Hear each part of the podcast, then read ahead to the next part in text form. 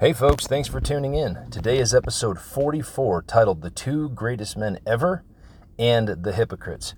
Now, I just want to tell you there may be some banging in the background. I'm deployed to Africa right now, and this is the quietest and best place that I could find, so forgive me. It's my only option right now. So, regarding today's podcast, first time I read today's verses, I should say the first time I read today's verses, I was surprised how Christ spoke about John the Baptist. I couldn't believe it. Now, regarding today, I did summarize and skip around a little bit because today's set of verses is very long. Every once in a while, the subsections and how the verses are broken down, it's just a ton of verses. So, some of the information that really can't help us be better Christians, I sort of left out or I summarized, and I tried to extract verses that could offer insight into important topics like how we could be better or role models, etc. So, I'll summarize the parts I left out first and then we'll dive into today's verses. Three short summaries of the verses I didn't include. Number one, Jesus sent some runners to go tell John the Baptist that the Messiah was here. John, number two, John was told about some of the great things Jesus was doing. And number three, some Old Testament scripture was quoted to let John know that the prophecy was being fulfilled. So John paved the way for Christ. So if you go back to the beginning parts of the Gospel of Mark and the Gospel of Matthew, what you'll find is that John the Baptist was actually responsible for paving the way for Christ. And so when when Christ got here and started fulfilling prophecy, he had to go tell John, "Hey, I'm here and this is what I'm doing and everything is on schedule per the Father's intent." So, that's all good stuff. Now, let's dive into today's set of verses. Matthew chapter 11, verse 11 and 18 through 19 says, Truly I say to you, among those born of women, there has arisen no one greater than John the Baptist. Yet the one who is least in the kingdom of heaven is greater than he. For John came neither eating nor drinking, and they say he has a demon. The Son of Man came eating and drinking, and they said, Look at him, he's a glutton and a drunkard, and a friend of the tax collectors, and a friend of sinners. Yet wisdom is justified by her deeds. Excuse me. So here Christ is telling us that the greatest man to ever walk this planet was John the Baptist. Now, of course, the wording is born of women. Well, Christ was born of the Virgin Mary. We know that for sure. But it's basically born of men, essentially, right? Because the the consciousness of the Father was put in the body of Jesus Christ. That's what the whole Trinity idea is, right? Colossians 2 9, Jesus Christ is the Trinity in flesh. And so he was born of the Virgin Mary. Jesus Christ was. Now, John the Baptist, though, he wasn't part God and part man, or 100% perfect man and 100% perfect God. He was just 100% man. And so, out of all the men born into this world, John the Baptist is the greatest man who was 100% man. So, Jesus Christ is number one, John the Baptist is number two. However, Christ goes on to say that even the one who is least in the kingdom of heaven is greater than he. Now, that's pretty interesting because that tells us that there's going to be status in heaven it's not going to be just everybody's the same. There's going to be some sort of positions of authority and rulership. And you know this also because the 12 apostles will be placed over the 12 tribes of Israel to judge them and to rule over them. And so you can kind of pull those abstractions out of scripture to understand that there's still going to be authority and leadership in heaven. And of course, sitting on top of that, numero uno, would be our Lord. So even the least in the kingdom of heaven is greater than the greatest man on this planet. So that should tell you how awesome heaven's going to be, right? And so now, some of the things I want to look at is if John the Baptist was the greatest man to walk this planet other than Jesus Christ himself, then what kind of things did John the Baptist say about Jesus? So let's compare. If Jesus has such great reference for John the Baptist, let's see what John the Baptist said about Jesus. Matthew chapter 3 verse 11 says, "But he who is coming after me is mightier than I, whose sandals I am not worthy to carry." Number 2, Mark chapter 1 verse 7 says, "After me comes he who is mightier than I, the strap of the sandals I am not worthy to stoop down and untie." So, two different gospels, same essential message, right? John the Baptist held such reverence for Jesus Christ, the coming Messiah, that he knew he wasn't even worthy to untie his sandals or to carry his sandals at all. So, and that's John the Baptist talking about Jesus before he ever met him. that's as he was paving the way for Jesus. So, John had great reverence for Christ. Now, what kind of actions or works did John have for Christ? How did he labor for Christ in paving the way? Those very same Gospels make it clear. So it's Matthew chapter 3 and Mark chapter 1.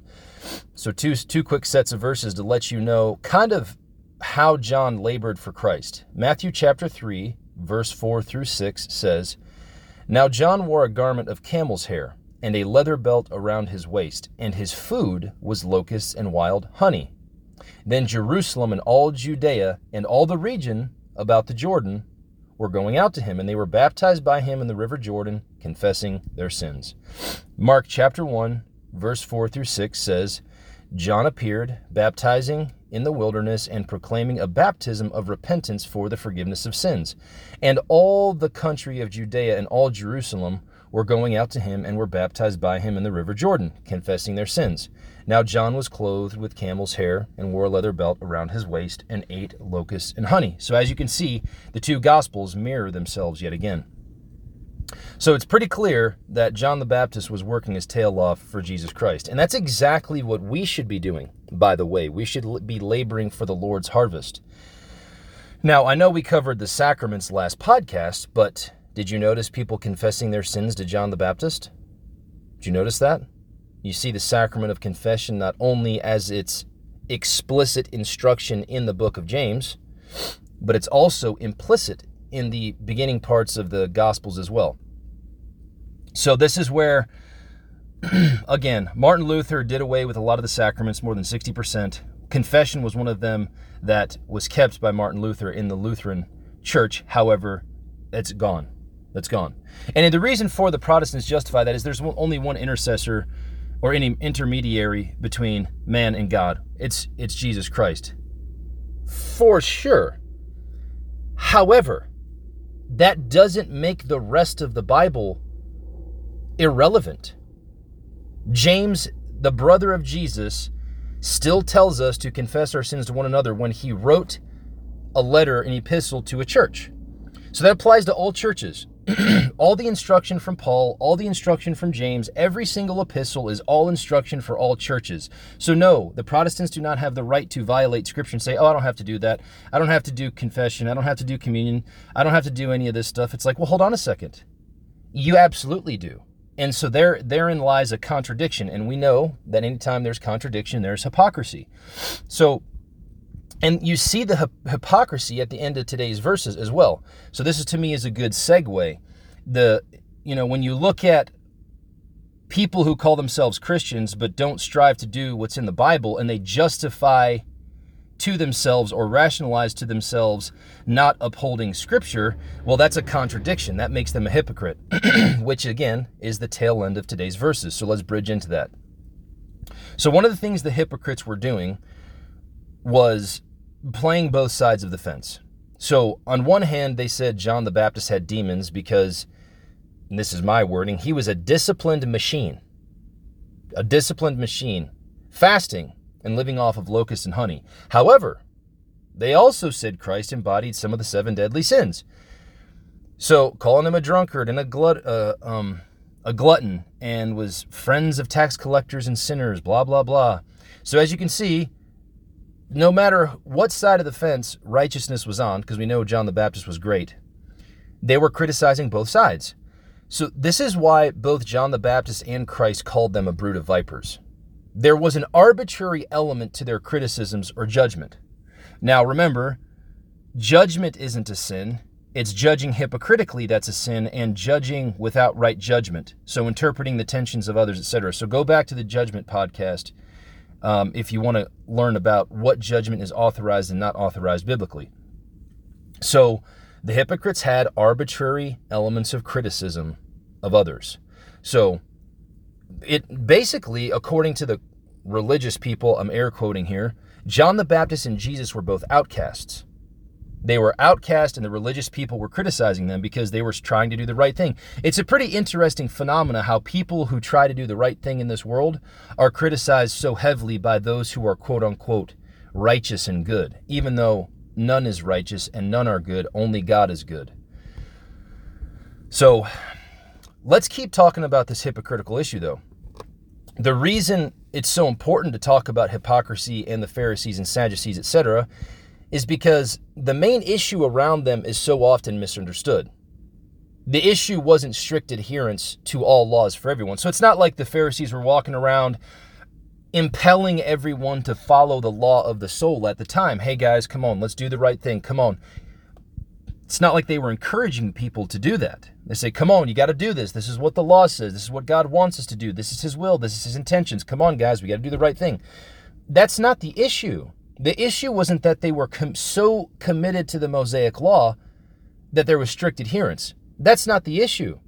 Because that would be called, at the time, doing God's will and following the rules that He laid out.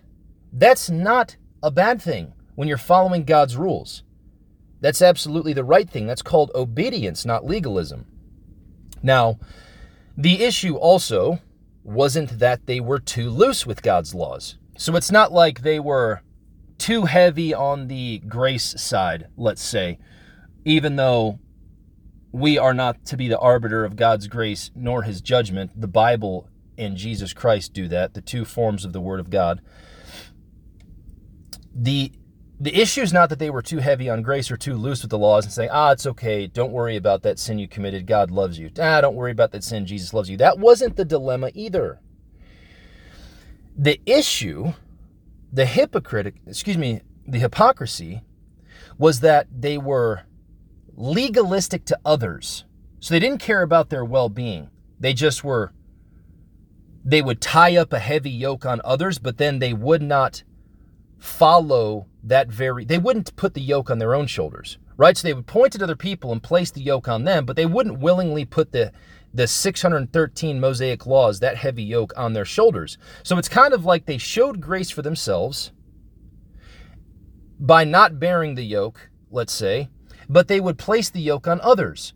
So now that's wrong because we have to we have to have the same expectations for others as we have for ourselves, and we get those expectations for God. So you don't get to make up your own expectations.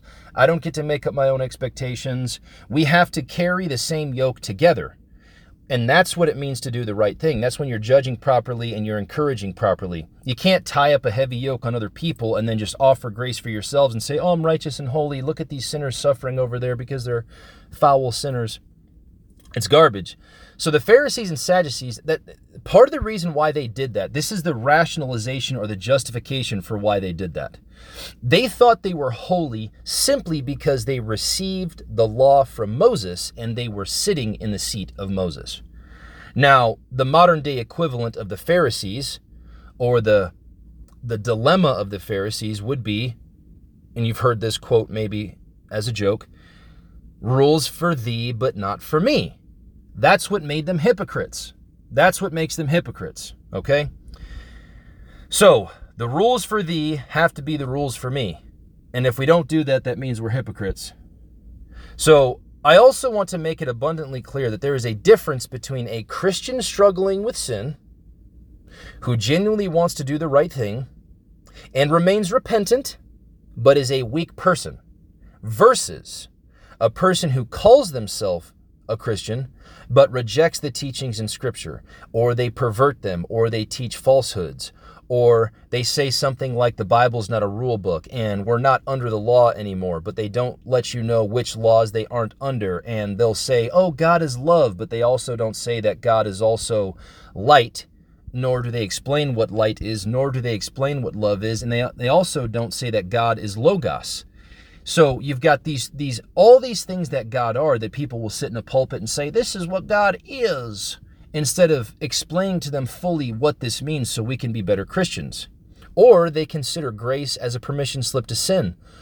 And maybe there's no contrition. So there's a difference between a rebellious, lawless, falsehood teacher versus a sinner struggling with a sin that is trying to remain repentant and needs mercy from God and the grace of God to overcome that sin. The two completely different things. Now, this is where everything gets tricky. This is where everything gets tricky because people will say, people are so quick. Here's the thing they're so quick to give the benefit of the doubt to those who are loosening God's laws, loosening or reducing the rules, let's say, people will always give the benefit of the doubt for people who are weakening Scripture, but they never give the benefit of the doubt for those who are strengthening the existing power of Scripture. And there's it's it's such a weird phenomena to see because you see you see the prosperity gospel thriving, you see this Protestant Reformation that's turned into 43,000 denominations and 100 Bibles that aren't even um, expositionally correct. I hope that's a word you have all these problems, yet people are like, oh, grace and benefit of the doubt. It's like, no, no, no, hold on a second. There's not going to be any grace for false teachers. There's not going to be any grace for people who who violate scripture. I'm not showing grace to people who are standing in the pulpit saying you don't have to follow the Bible. It's not a rule book. It's merely suggestions. The greatest command is to love others. That's all those are all lies. Because the greatest commandment is to love God first with all your heart, mind, and soul. That's rule number one. Rule number 11, the additional commandment that God gave us was to love others as he loved the apostles, right? To love others as he loved the apostles. And he was tough on the apostles. There was accountability. He called Peter Satan. You guys, we've got to make sure we understand the nature of our Lord and Savior Jesus Christ because, as certain pastors have said, people have sissified him. They spend so much time saying Jesus loves you that they don't talk about the times where he called they called Peter Satan or the hypocrites a brood of vipers. You guys, Jesus is no joke. He's not a joke. And the sacraments aren't a joke. And the Bible's not a joke. And obedience isn't a joke. And we have to strive with all of our might to, to strengthen ourselves in relationship to the power of Scripture. So, how we do that is we practice faith, right? So let's all practice the four pillars of faith, which is trust, conviction, action, and obedience. We got to trust the Bible as God's word. We have to trust Jesus Christ as the Trinity in the flesh. We need to be convicted by the Holy Spirit. We have to take action based on that trust and conviction, and we must strive to be obedient, which is to participate in the process of sanctification. Because you're not holy if you're being disobedient. It doesn't work that way. So follow the rules, be obedient, trust God, and his will laid out in Scripture, not our own. And turn away from false teachers and turn away from hypocrisy. That's all we have for today, folks. I hope everyone has a great day. Fight the good fight. God bless.